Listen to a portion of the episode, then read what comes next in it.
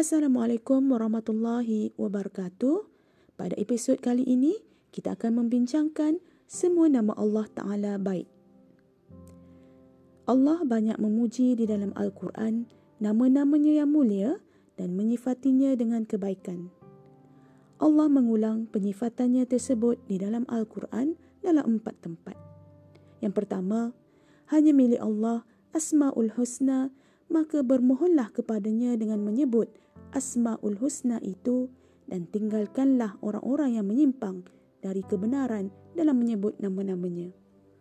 Nanti mereka akan mendapat balasan terhadap apa yang telah mereka kerjakan.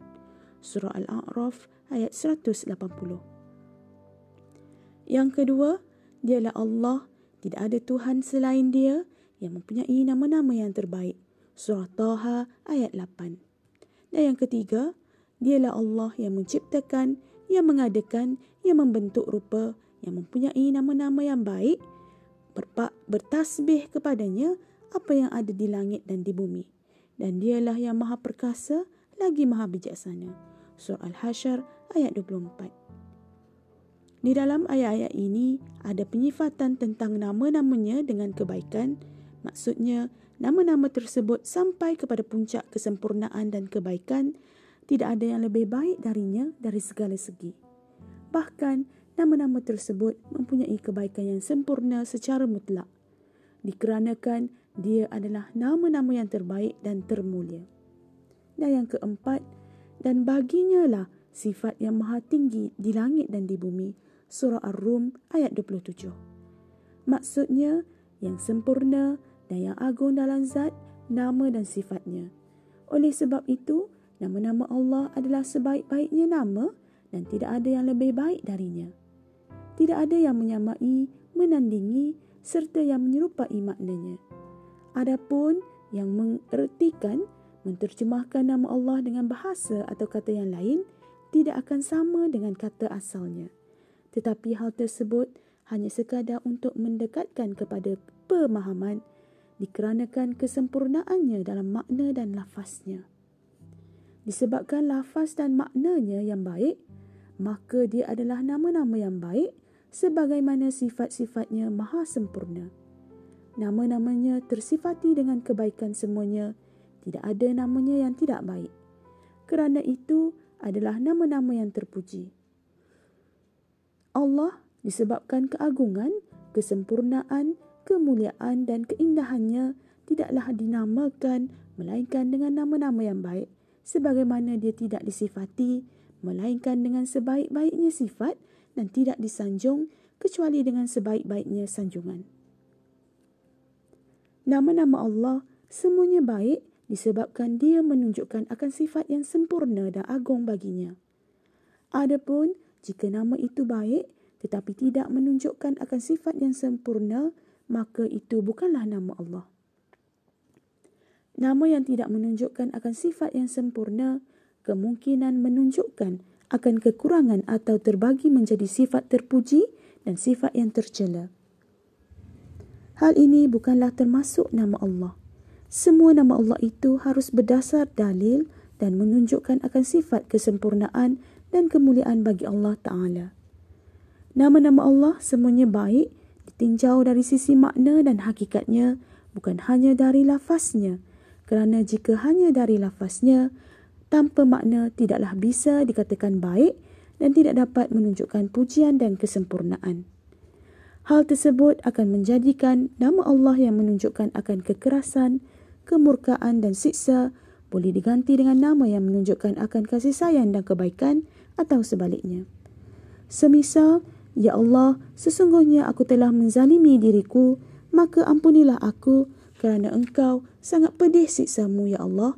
Berikanlah aku kerana engkau yang dapat mencegah dan menggenggam dan yang lain sebaik sebahagiannya dari ucapan yang kurang tepat. Oleh sebab itu, setiap nama Allah menunjukkan akan makna kesempurnaan dan tidak menunjukkan akan nama yang lain. Ar-Rahman menunjukkan akan sifat kasih sayang.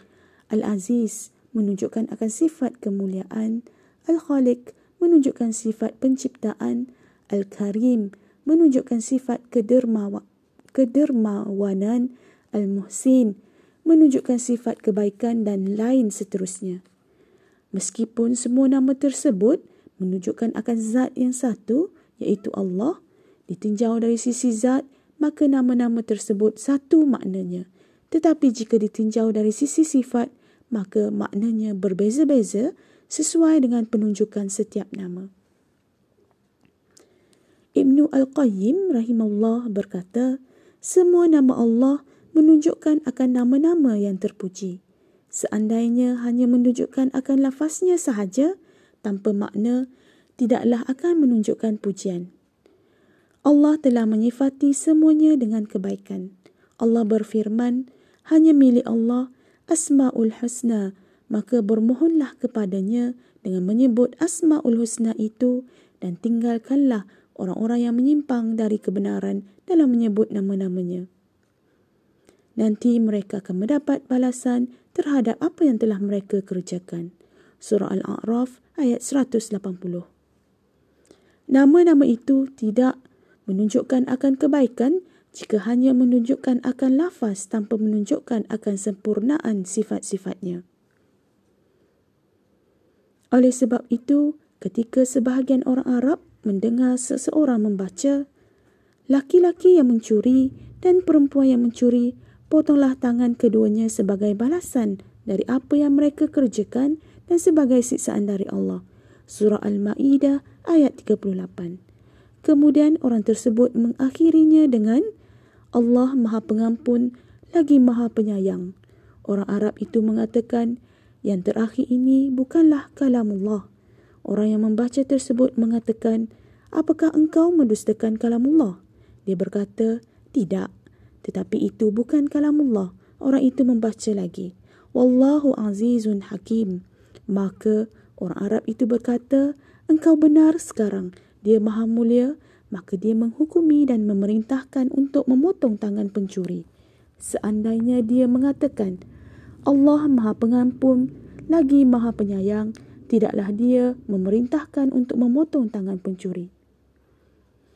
Oleh sebab itu, jika ayat tentang kalimat jika ayat tentang rahmat diakhiri dengan nama yang menunjukkan akan azab atau sebaliknya maka tidaklah tepat pengungkapannya oleh sebab itu sesungguhnya berdoa kepada Allah dengan nama-namanya yang diperintahkan dalam firman-Nya maka bermohonlah kepadanya dengan menyebut asmaul husna itu tidak akan terwujud kecuali dengan memahami makna nama-nama tersebut.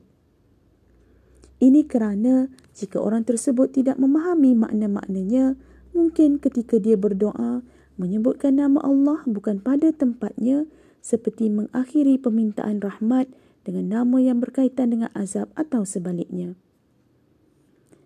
Hal ini akan merosak ucapan dan ketidaktepatan dalam pengungkapan.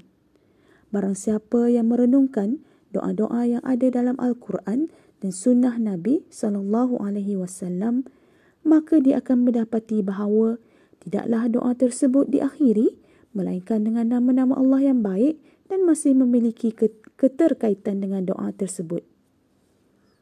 Allah Ta'ala berfirman, Rabbana taqabbal minna innaka antas sami'ul alim. Ya Rabb, kami, Ya Rabb kami, terimalah daripada kami amalan kami. Sesungguhnya engkau yang maha mendengar lagi maha mengetahui. Surah Al-Baqarah ayat 127. Rabbana amanna faghfir lana warhamna wa anta khairur rahimin. Ya Rabb, kami telah beriman, maka ampunilah kami dan berilah kami rahmat dan engkau adalah pemberi rahmat yang paling baik. Surah Al-Mu'minun ayat 109.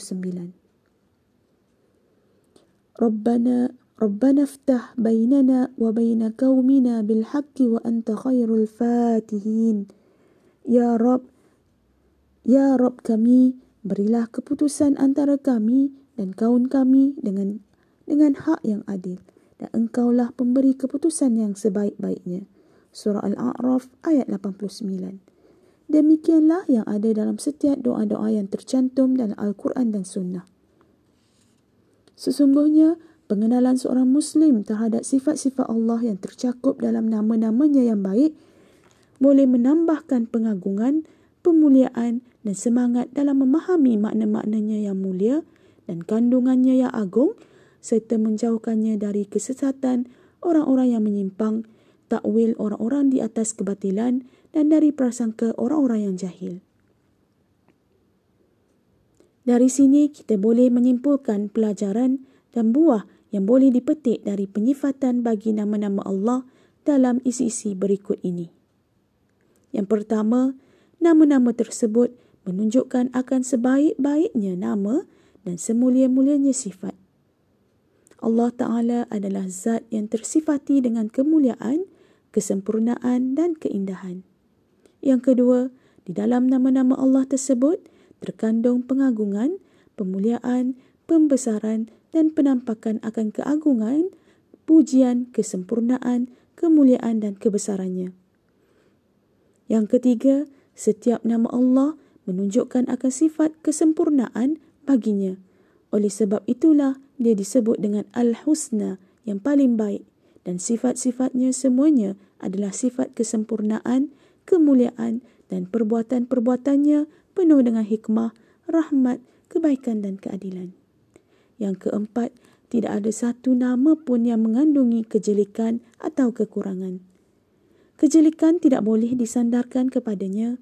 Tidak ada satu pun kejelikan yang masuk dalam zat, sifat maupun perbuatannya maka tidak boleh disandarkan kepadanya baik kepada perbuatan maupun sifat. Yang kelima, sesungguhnya Allah memerintahkan hamba-hambanya untuk berdoa dengan nama-namanya dalam firman-Nya, maka bermohonlah kepadanya dengan menyebut Asmaul Husna itu. Doa ini mencakupi doa ibadah dan doa permintaan. Hal ini adalah semulia-mulianya ketaatan dan pendekatan kepadanya. Dan yang terakhir, sesungguhnya Allah menjanjikan syurganya bagi orang yang mengamalkan Al-Asma Al-Husna secara hafalan, pemahaman dan pengamalan yang sesuai dengan kandungannya. Ini merupakan berkah dari nama-nama Allah. Taufik itu hanya milik Allah. Itu sahaja untuk episod kali ini. Assalamualaikum warahmatullahi wabarakatuh.